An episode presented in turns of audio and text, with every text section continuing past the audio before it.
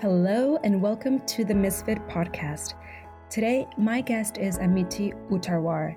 She is the first Bitcoin Core contributor to be a woman, which is very cool. In our conversation today, we talk about her upbringing, why Bitcoin is important, what it means to be a Bitcoin developer, what some of the challenges she experiences are, and how we, as a Bitcoin community, can help support her. You'll learn lots from her. Enjoy. Let's get to it. Oh my gosh, Amiti, thank you so much for being on the Misfit podcast. I'm so excited to talk to you because, you know, every time I write an article or do a podcast, I always think of my sister.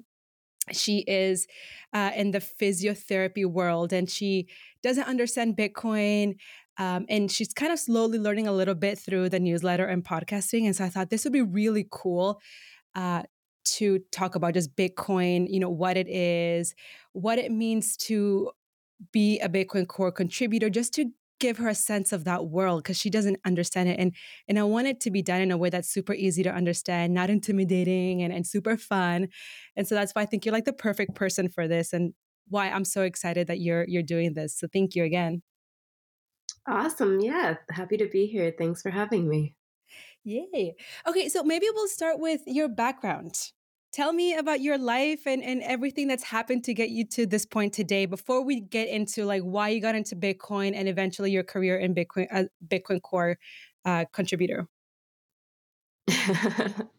Everything about my life no big deal. Um, well my parents uh, are from india and came over to the united states before i was born um, and I was born in California. Um, mm. And that's kind of colored the lens through which I've I've seen the world. Um, I have had an American upbringing, but I have very close ties to India and visit regularly. Um, and that's been a very like interesting lens to to experience the world.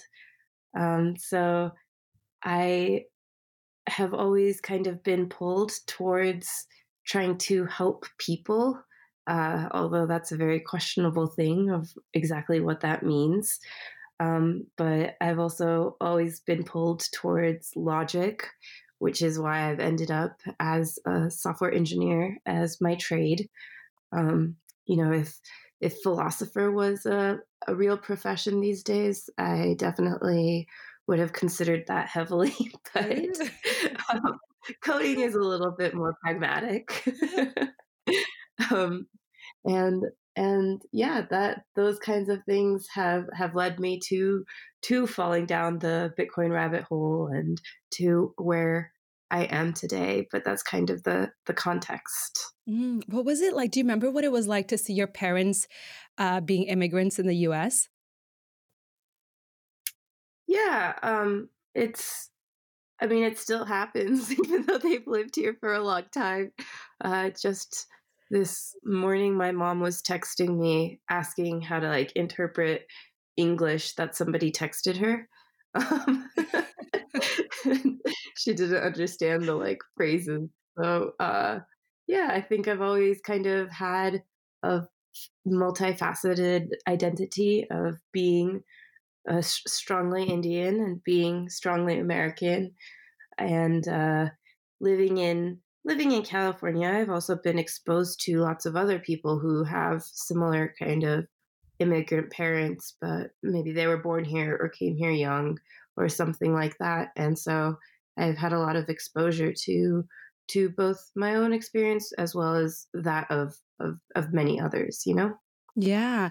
Yeah, I, I, I resonate with that because I originally am from Venezuela and Bolivia, but we mm-hmm. and, and I lived in Latin America until I was about 10 years old and then we moved to the Middle East and um and then I came to Canada. Yeah, and I feel like I am from everywhere and nowhere. I belong to everybody and nobody. And I think maybe that's why I was more easily primed to understand and accept Bitcoin and and love it so much. Um, do you think that that is the case with you? It, do you think that the fact that you were, you know, from Indian immigrant parents uh, primed you as well to to be open to Bitcoin? Yeah, definitely. Um, yeah, I think that I mean, it sounds like your experience even more so having a global identity. Um, but I think that people who travel a lot, like you so quickly come up against the problems of our current financial systems. And um, sometimes it, you might be from a country where the fiat currency doesn't work, but even if you are from somewhere where the fiat currency does like decently well, right? In mm-hmm. America, the US dollar, I can put it in my bank account and believe that I'm going to be able to pay for food and rent in the future. And so it does at least some of uh, some of the properties that we are seeking from it like it works pretty well um, but but i think that the moment you start traveling you see how problematic uh, the current model of having separate nation states be governing the financial systems uh, you very quickly come against those uh, whether you're trying to send money cross borders or you're trying to travel and um, even if you're just trying to like convert currency, sometimes that can be shockingly difficult.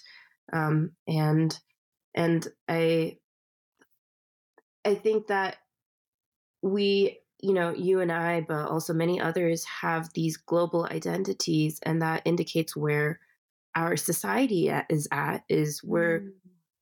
a global society more and more every single day. Um, our communication has opened up these these kind of rivers that make us a global society, but we haven't fully caught up with all of the governance.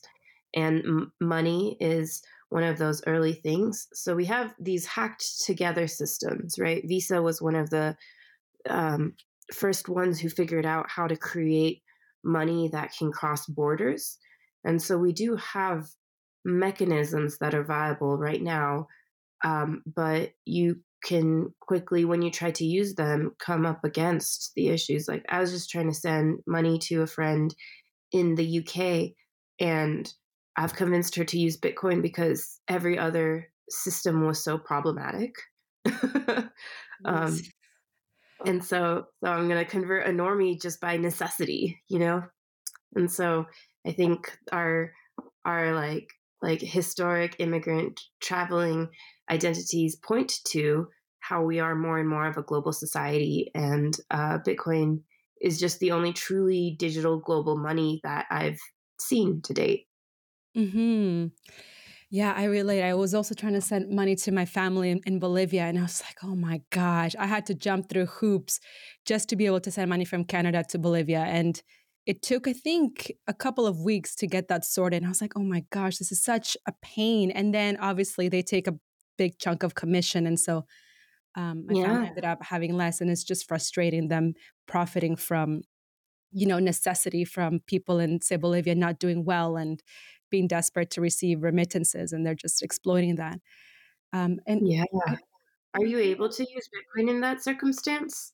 I'm trying to onboard my cousin. She's so hard to nail down because she's she's young, she's a single parent, um, works hard, and just you realize that time is such a blocker as well. Like I really yeah. need to sit down and explain to her and answer her questions and make it understandable for somebody that is a single mother, works day and night, has no free time, and so that is a barrier to Bitcoin. I find. Um, Absolutely. Which, which, is also why I find the phrase um, you get Bitcoin at the price you deserve really frustrating because it's really unfair.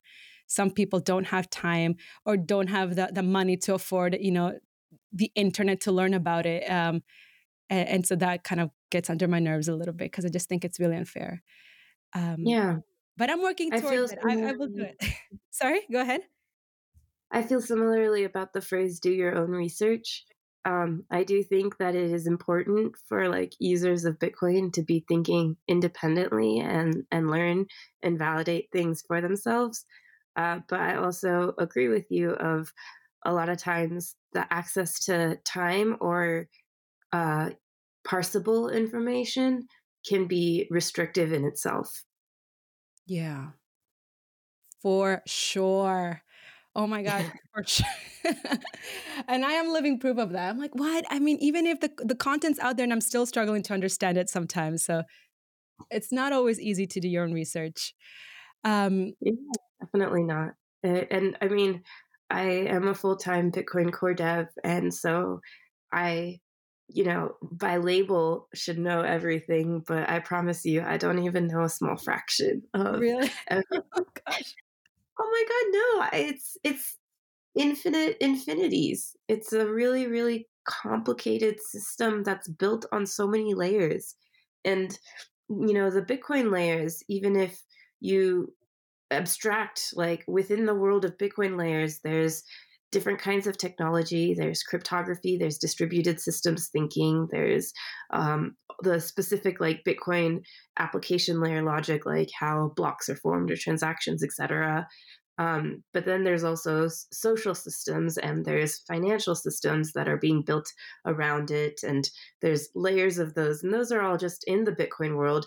The even those layers are built on a whole like other set of infinite infinities of layers like everything that happens on the bitcoin protocol is going through other protocols to communicate whether it's the internet or whether it's a mesh network device or there's so many additional layers of of trust models that if you're really trying to verify everything for yourself i don't think that there's enough time within a singular person's lifetime, even if they are the most, you know, brilliant individual that's ever existed. Whoa. My mind is blown. uh, it's built on infinite infinities.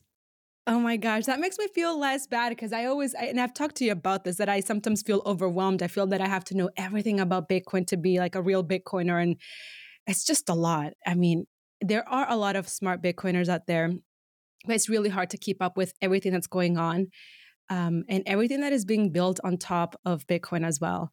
H- how do you think about Bitcoin? impossible. It's just impossible. yeah, I, I and I've started to take breaks from from Bitcoin Twitter because I'm like I cannot keep up with all the articles with all the everything. I it, the spaces, the deep thinking. It's just overwhelming sometimes, and then I just have to step back and be like, okay learn little bit by little bit you know it's it's a it's like a lifetime of of learning with bitcoin. Yeah absolutely. I i definitely um you know endorse you stepping away from twitter. I think it is easy to get caught in the the like churn of so much content is constantly being created yeah. that it's easy to try to consume all of it but again it's impossible and so I think at a certain point, you have to figure out what your niche is to make sure you can create things and focus more on that so that you can like build your own um, projects and stuff so that it, it goes somewhere because otherwise uh, content is going to come out faster than a singular individual can can consume it all you know? Yeah and it's not healthy to consume that much oh, that's so if you're new to Bitcoin, maybe don't start with Bitcoin Twitter. It can be a bit overwhelming. Take it little bit by little bit. Um, Amiti, how do you think of Bitcoin? Some people think of it as money, other people think of it as an investment, other people think it's, you know, whatever, whatever. How do you think of Bitcoin?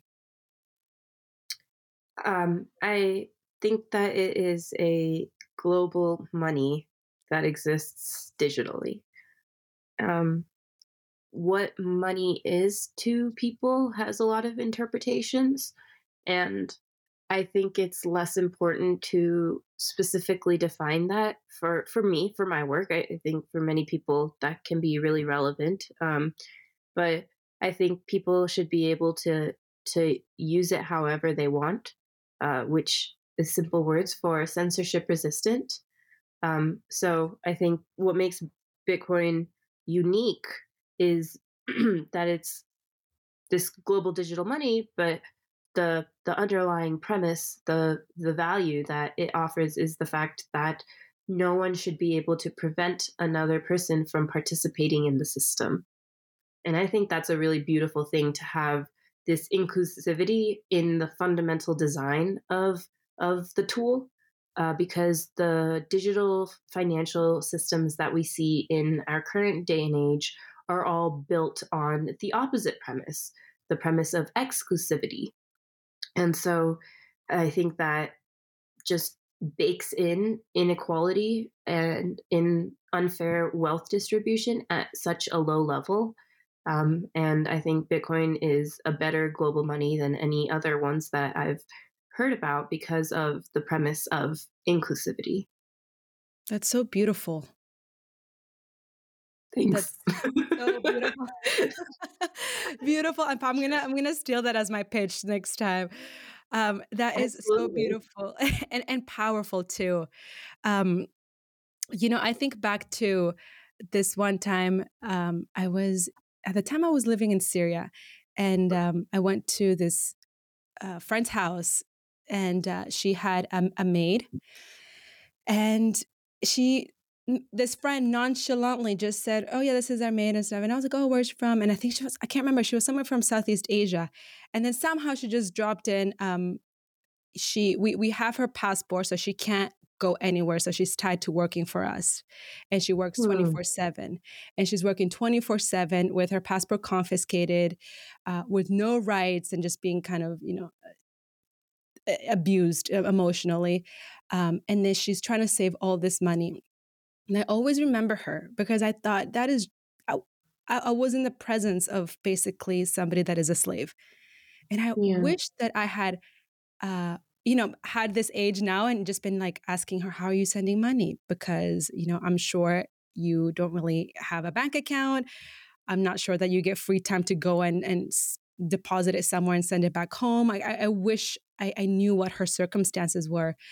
And I wish that I could talk to her about Bitcoin, be like, oh, if you have a phone, you know, you could, I, I don't know, like try and earn Bitcoin and send it. And, and just, I would have loved to have the conversation with her um, just to, to get the sense of how crappy her circumstances are and, and dealing with money and how it's made better with Bitcoin. And it goes to your point of Bitcoin being uh, inclusive by design, that somebody like her doesn't necessarily need an ID, doesn't necessarily need all these rules and permission to be able to to send and, and receive Bitcoin.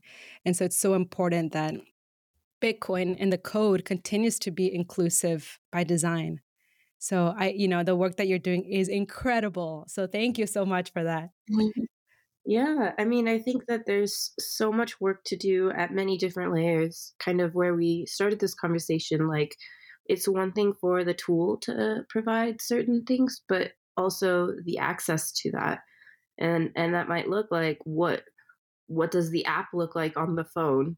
Because no matter how good the code for running a full node is, if the premise is that people have to like go, you know, install the binaries to to run a full node in order to be able to use Bitcoin, like that's going to obviously be a huge barrier to entry.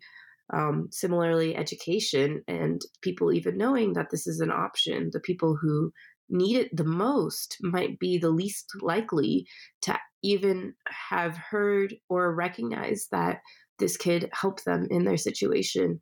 And so it's important for us as a Bitcoin community to be promoting these different layers of access um, in in addition to the tool actually being able to provide that.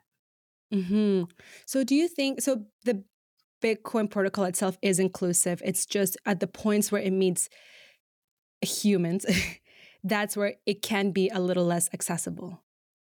Um, well, there's there's potential problems all the way down. So um, when I'm looking at the code, the idea of okay, can can an, a malicious entity attack you know, and and another entity. Um, can there be a partition on the network? Can there be a a kind of attack where I am able to figure out who you are and take down your node? That would be an extreme attack that would prevent you from participating in the network. Um, but there's also other ones, such as privacy, is relates back to security for me because the idea of privacy on the base level Bitcoin protocol is can you link your real world identity to your digital, like your wallet addresses, for example? Um, because if that link is possible, then you know a government actor or just a wealthy individual actor could utilize that information to say, hey, you're doing stuff on Bitcoin. Now I'm going to shut off your electricity, for example, which can sound extreme, but it is not really. You know, there's so many stories that we've heard of how people are already using Bitcoin in extreme circumstances. I think one was uh, one example was the people who are fighting for democracy in Belarus.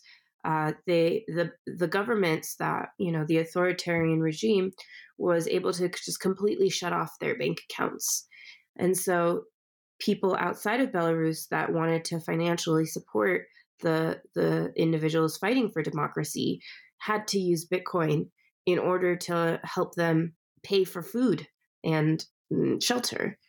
And so, so they turned to Bitcoin, um, which is really cool that that already exists. But you can imagine that if you know whether it's five years, whether it's a hundred, if the governments are advanced enough and are able to also identify the the um, digital Bitcoin imprint of the actor that they're trying to suppress, then they would have other levers to pull, whether it's shutting off the um, internet access, because if you have the internet service provider is on your side, like you can just cut off their ability to interact with the rest of the world or send messages. Even if you can't shut them down on the Bitcoin protocol, there could be other levels of communication. Um, so so yeah there's a lot of different layers and as as a, a software engineer um, looking at the protocol from the p2p lens i tend to think about this at a very kind of low level technical uh, angle and genuinely think about questions like what would happen if there was an issue in the pipes that uh, connect Australia to the rest of the world and send our internet messages. Like, what would happen if that just broke? Would we now have uh, a chain split that would have Australia having an entirely different blockchain and the rest of the world having an entirely different blockchain?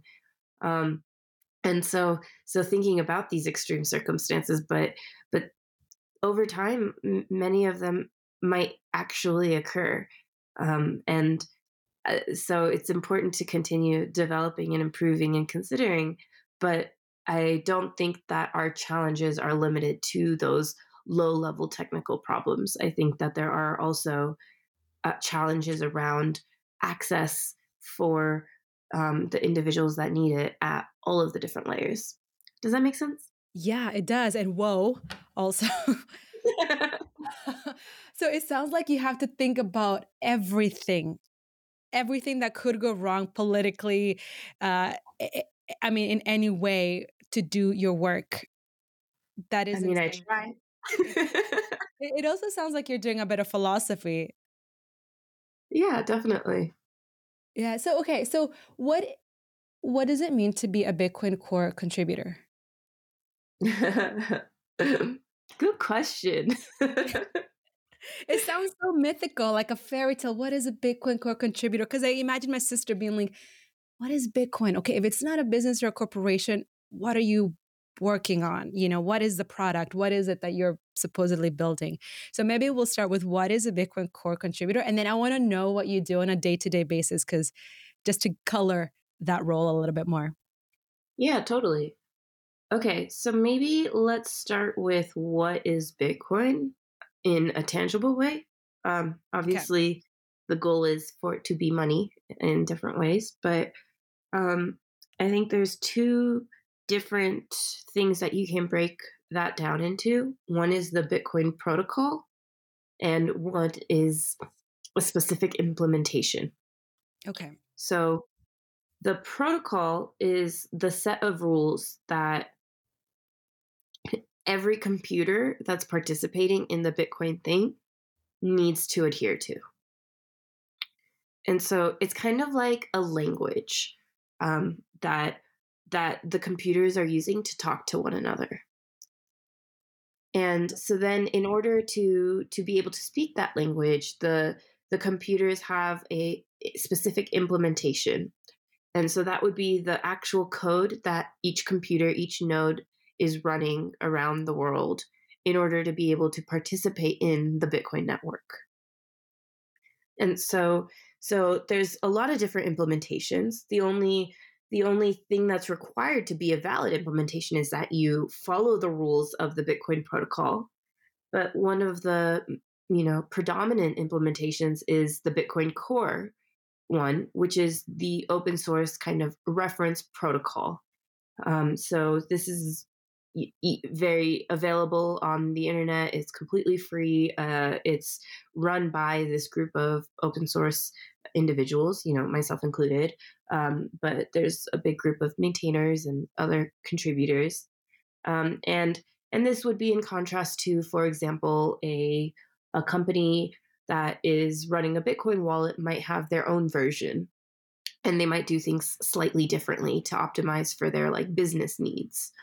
And so so Bitcoin Core is the open source reference implementation, so that's like the lines of code and it speaks the Bitcoin protocol, which is the language that it uses to communicate to others.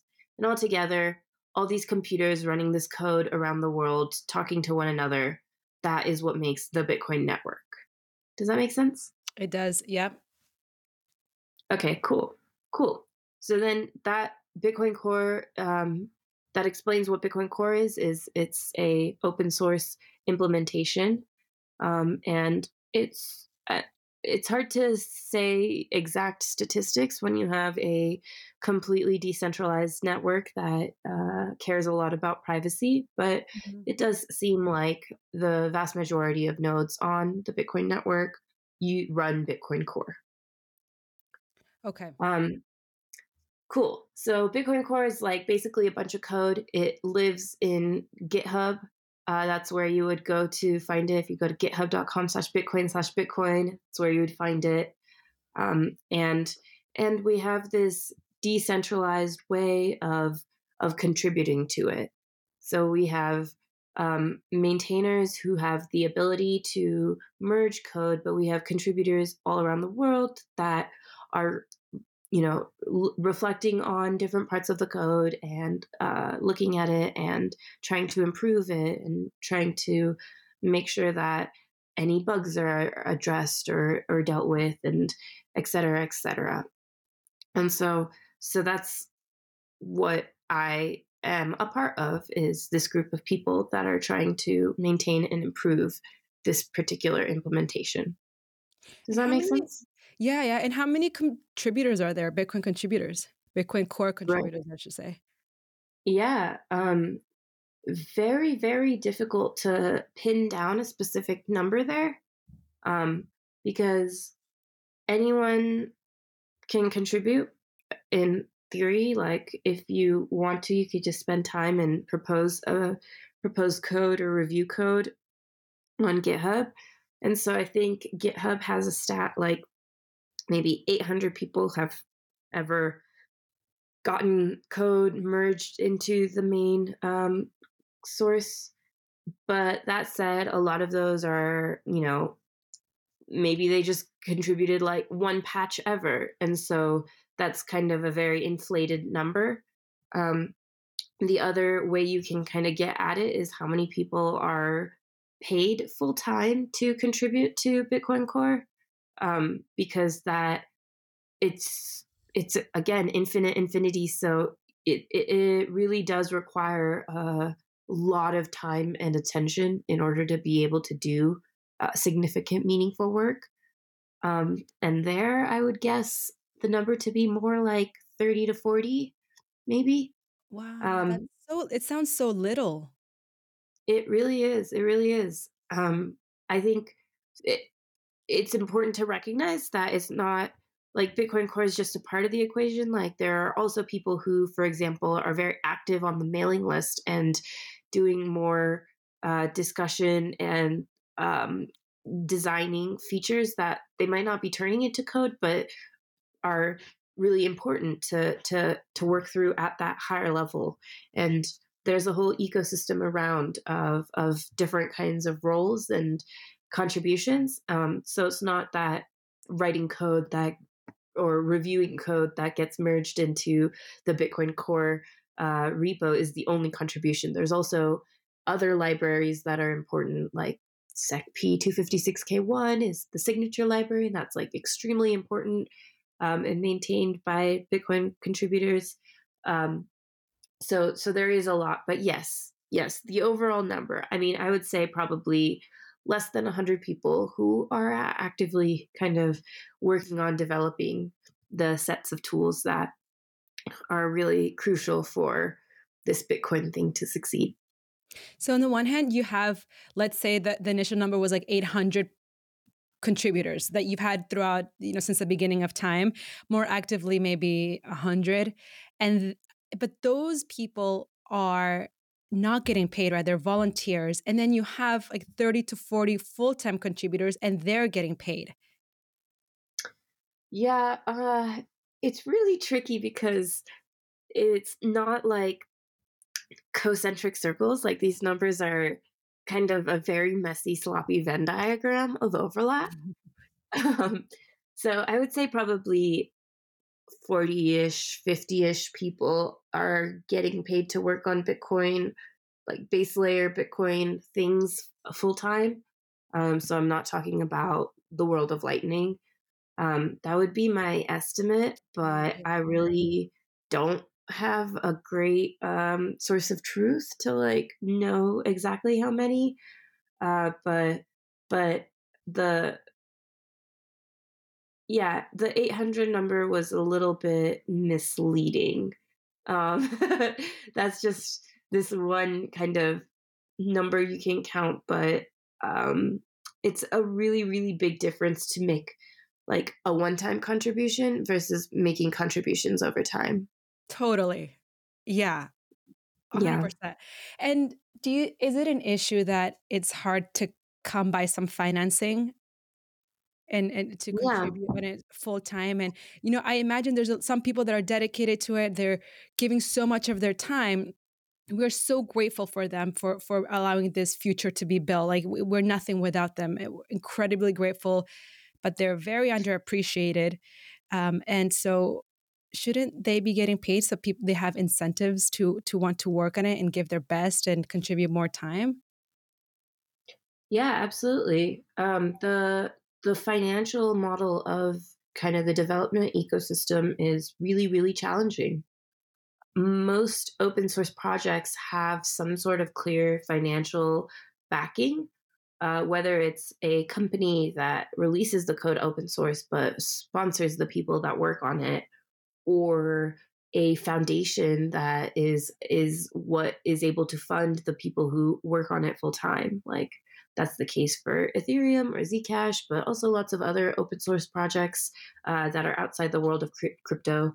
Um, and in Bitcoin, things are unique. Of there is no real individual entity that is the one taking responsibility for funding the development, um, and so it requires the community coming together, like c- companies that profit off of Bitcoin or individuals that um, are wealthy that care about the longevity of Bitcoin, or like academic institutions, or um, you know, there we we have several different organizations uh, that sponsor the development, but uh, it's a lot of it is like like I work off of grants, which means that there are a different set of circumstances that that leads to. So, for example, one thing that's really challenging is it's very hard to break into the space as a dev because at a company, if you're a software engineer, you get interviewed and you demonstrate your ability to learn.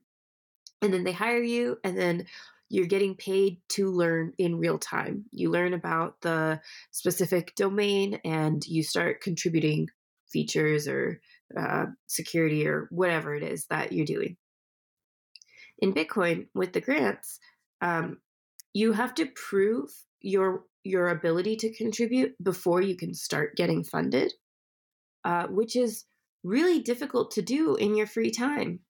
If you already have like a full time job or or some other some other thing that is taking up the majority of your bandwidth, it's really hard to dive into this extremely complex code base and learn enough about it, both from a technical level as well as a social angle of hey, what can I contribute that's meaningful, to then demonstrate your capacity to then go ask for funding.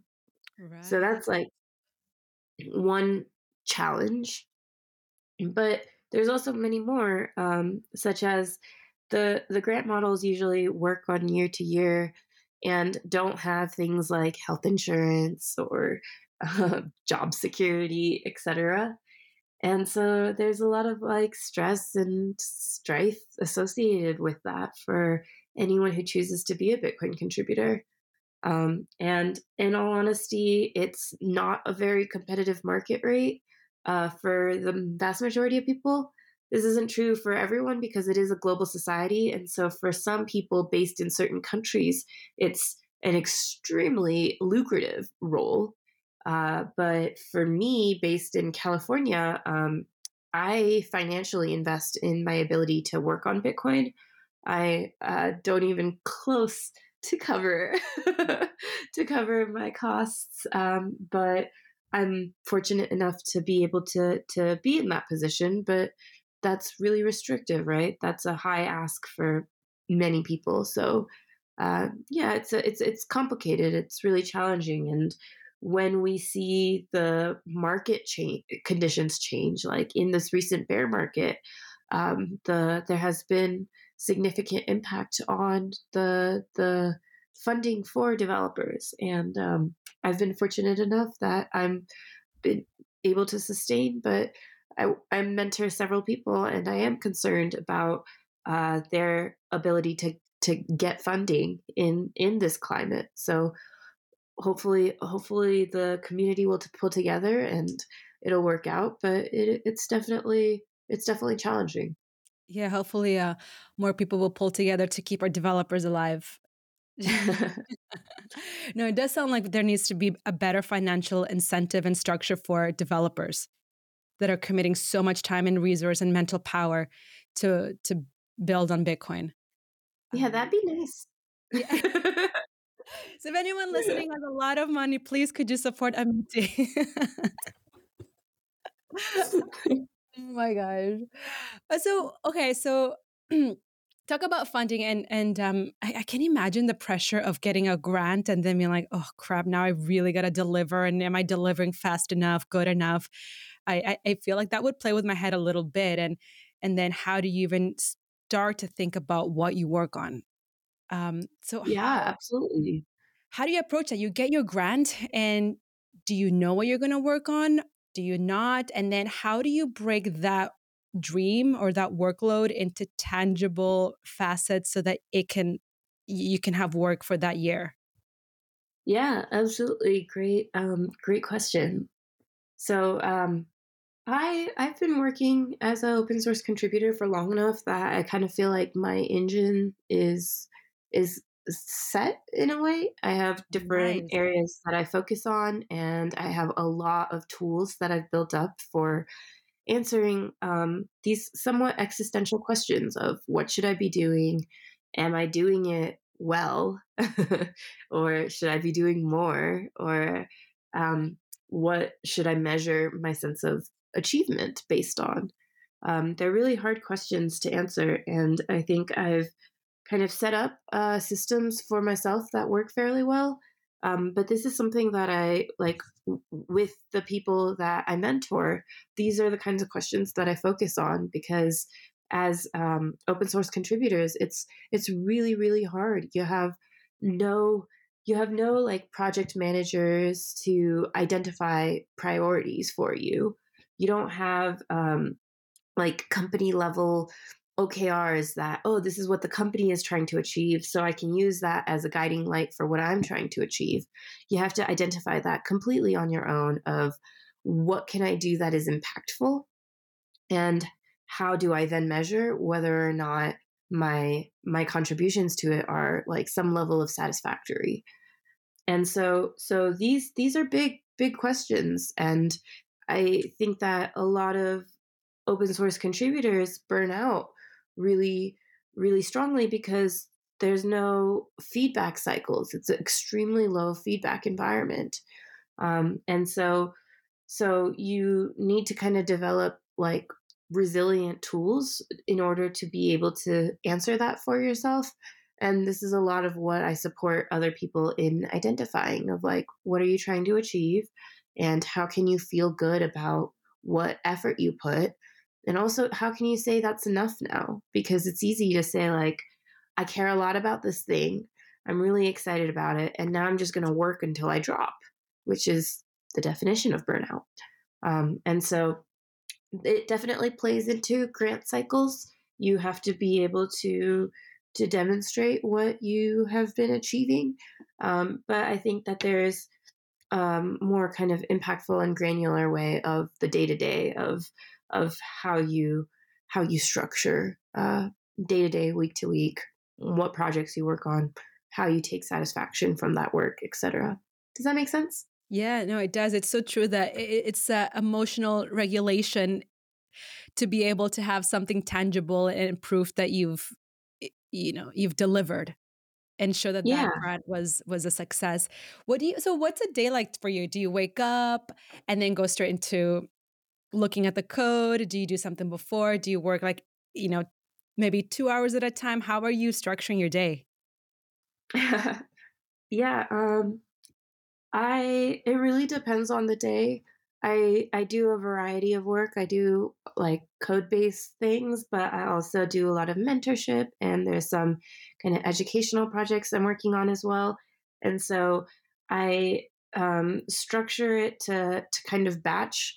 I make sure that all of my meetings are are like like on specific days so that I have other days that are completely open for focus time uh, for me to be able to dive into the code and and make progress with it.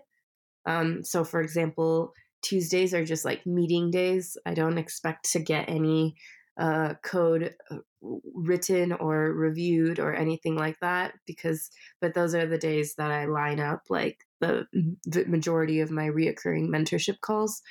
Um, but then, for example, Thursdays are usually like deep work days, and I won't schedule anything on Thursdays. Um, and so then I will kind of have one or two tasks that I'm focused on uh, that I try to just make significant progress, whether it's reviewing a set of code or diving into an unfamiliar area and trying to chart out what the code is doing or or perhaps um, making my own contributions. Um, so yeah, it really really depends on the day. And uh, similarly, I have different kind of structure. Honestly, the biggest structure I have is just having like a bullet journal, um, which has a fixed amount of space for each day, and the way I use that space might vary highly, but uh, it really helps me stay on track of just like what am I what are my priorities and on some days i wake up and my priority is so high i don't really need to write anything down but on other days i like like drinking coffee in the morning i'm like okay what am i trying to do today? and might write some stuff down um, and so yeah and then as as work comes up of this morning i just like checking on github notifications etc like there are so many so many prs that came up and so just like writing it down in a constrained space uh, is really helpful for me. I should try that. I'm looking for ways to to be more effective. I because I got laid off last year and then I took off for about four or five months. And then now I'm back and I'm like, okay, how do I now work for myself? How it's such a different mental framework when you're pushing yourself forward. Where do you get the energy, the motivation from? You know, all these questions and and, and trying to figure and experiment what works for you, right? Like I, I experimented, okay, I'm gonna work like I used to, you know, nine to five. And I'm like, oh gosh, no, I don't like that and now and then I experimented with I'll go with the flow because I'm a human being. I am not a machine. And then you get to some days you're like, I don't feel productive at all.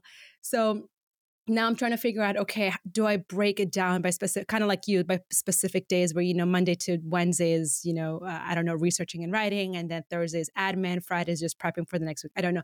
But it's like this constant search for what works for you and trying to figure out what serves you, right? So that you can be more productive and efficient and uh, in the work that you're doing. And so I haven't tried that bullet journal. I might check it out.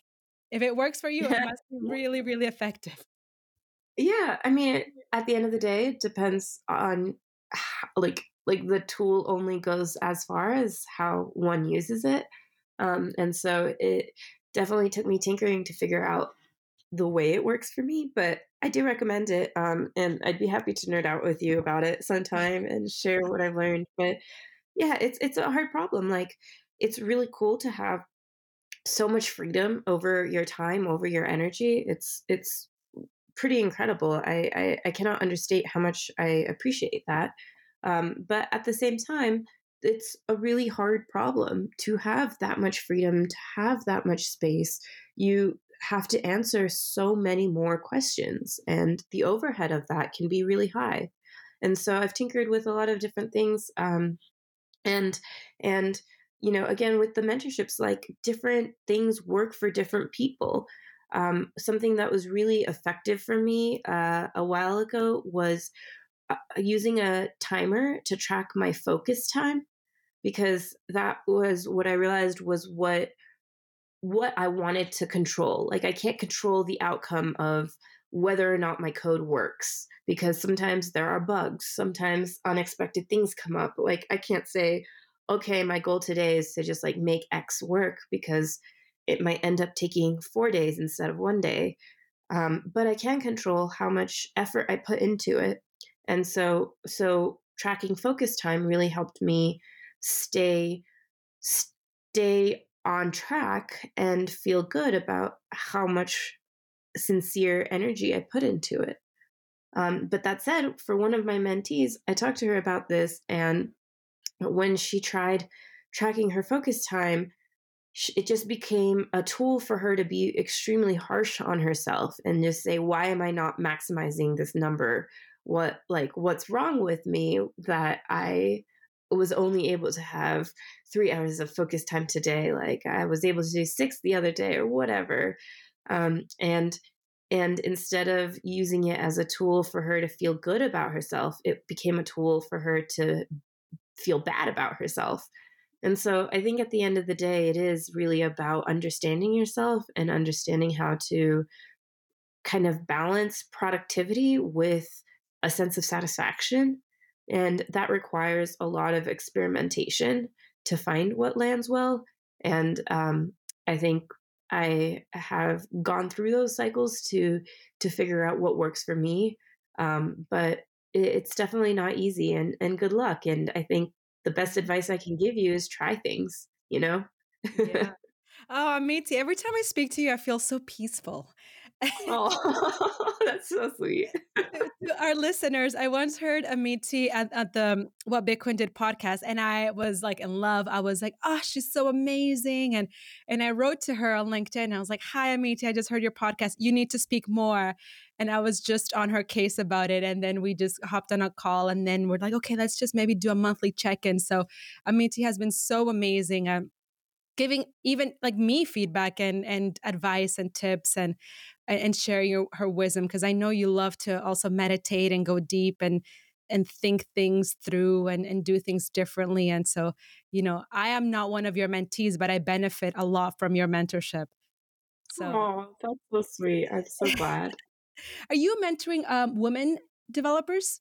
or just anybody any developers yeah yeah i have uh, i have several different mentees i there are many of them are women but not exclusively Nice, nice. Um, yeah. okay, I have more questions. Um, when it comes to the culture between Bitcoin core contributors, um, does it get rough sometimes?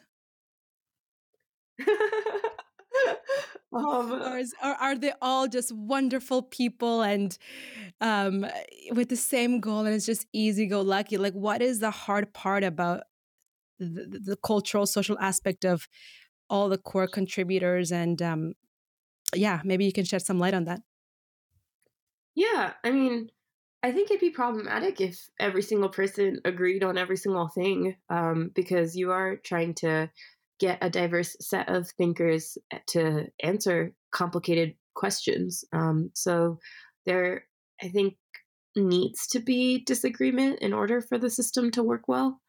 Uh, but but I would say overall, I actually just came back from Core Dev, which is essentially like this open source offsite where people working on Bitcoin Core meet up approximately twice a year. And um, so I got to see a lot of the, my collaborators in real life, which was really awesome. Um, and it's it's pretty cool. We're getting more representation from uh, different parts of the world, like contributors from different countries. I've seen an uptick of that in the last couple of years, which I think is a really awesome um, direction, and I hope that we continue in that direction. Uh, but absolutely a very wide set of perspectives, and I think that's important. You know. Hmm. Yeah, especially if you're building something global. Yeah, you, exactly. Those global perspectives and, and people. Has there ever been a bug in the code that was so big it could have broken it? Um. E- e- yes. um, depends like how you define breaking the code.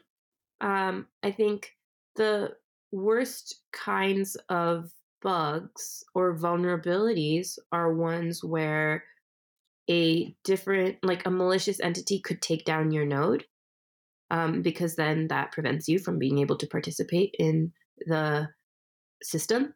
Mm-hmm. Um, and similarly, one way they can kind of take down your node is uh, partition you away. Like you think you're connected to the Bitcoin network as a whole, but actually you're only connected to nodes that are controlled by me and that it's called this is called an eclipse attack and so i'm kind of like eclipsing you from the network um, and so so then you are vulnerable to m- me deciding what information you're able to send and receive um, so that's another kind of attack um, and there have been kind of vulnerabilities that if they were identified and exploited, then a lot of people on the network could have had their nodes shut down.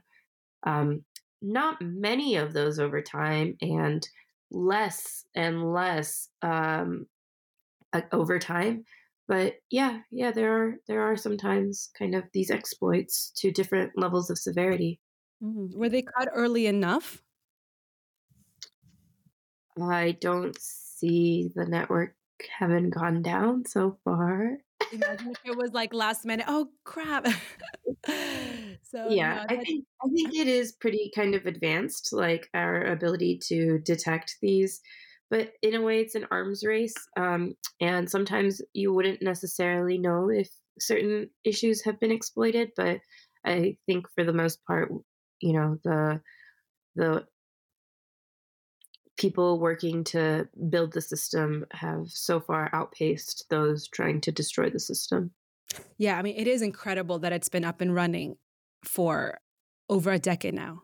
It's just such a testament to to the work of everybody involved. Like you don't really see that happening with other systems. You see a lot of other sites or apps or you know stuff crashing, but not so much Bitcoin, which is incredible. Yeah. Incredible. Yeah. Um, okay, I know we're coming up with time, and I know you are a busy woman. Um, so you're going to be in Miami, right? And speaking. I am. Yay! So I'll get to see you. Um, yeah, do you? Forward to that. Oh, it's gonna be so good to actually meet you in person and um, know somebody because it's such a big conference. it, it is. I find I'm trying not to be intimidated, but eh, you know, it's, it's going to be big, so it's going to be nice to know you there. yeah, definitely seems like very big. I'm, I'm a little intimidated by that myself. Um, are you able to talk about give us a preview of your your talk or do you want to keep that a surprise uh yeah happy to um i'm going to be participating in two two different things one is a panel uh, on the main stage with a couple other developers that's talking about like I think it's called evolving Bitcoin's code, um, mm-hmm. and yeah, talking about I think similar themes to what we're talking about here, um, maybe in a bit more of a focus of like like should we be changing Bitcoin's code? How should we? Um, and then I'm also doing a keynote on the main stage uh, called Decentralization in Action. And that I'm taking a little bit of a philosophical lens of what does decentralization mean? And both at a high level, but also for Bitcoin. Um, it's a pretty quick talk, it's 15 minutes, uh, but I hope to cover uh, a little bit about why the average Bitcoin user should care about decentralization. And I think it's more of a means to an end than it is the end goal. And talk about questioning like what what is the utility that it's giving us and how does each of our participation in the bitcoin community contribute to that um, so hopefully it'll be a good one it sounds like it's going to be a good one i'm going to try and sit as front as possible Oh, great. I, if I get nervous, I can find your cheerful face. yeah, me too. oh my god, how cool though that you you've come so far. I mean, it is incredible. You know, you started in in tech and then Bitcoin core contributor and then now speaking in like the biggest stage in, in Bitcoin. That's Amazing, amazing. You're gonna do so well. Once you're on stage, everything will just kick into gear and you'll just be on a flow. And um, I am sure that people will be inspired and then uh, have lots of conversations between themselves. Oh, well, I hope so. I think, yeah, decentralization is uh, such a theme, and we talk about this word a lot, but I feel like a lot of times we don't think about it deeply. And I think it is really interesting. We've touched a little bit on how I view censorship resistance um, and how I think about that on a day to day basis uh, when working in the code. And I think the decentralization is that that's the utility of it is that we don't have single points of failures and that's what makes bitcoin uh, resilient and meaningful and truly global and so i hope to to you know continue promoting uh, individual skeptical thought about what that means to different people participating in the community in different ways. Yeah, on one way, it seems like the internet's becoming more centralized, and then on the other, it's becoming more decentralized. It's like yeah, it's kind of a funny thing, right? Sorry, it, it's it's a funny thing. Like both both are true. yeah, yeah, both are true, and you get to vote which one you want to see in the future. Yeah, absolutely. By using the apps you know, let's say, for example, Nostr versus Twitter or contributing to a decentralized future, whether that's Bitcoin or, you know, however you you want to create that future. So vote with your time, with your dollars, with your attention as well um, to build a yeah. future you want to see. Yeah, absolutely.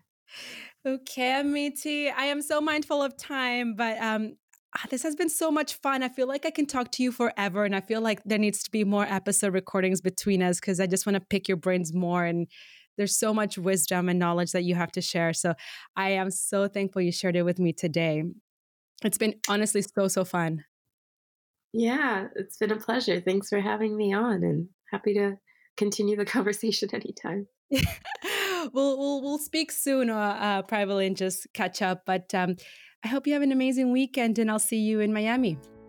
Sounds good. You too. Take care and bye bye. Bye.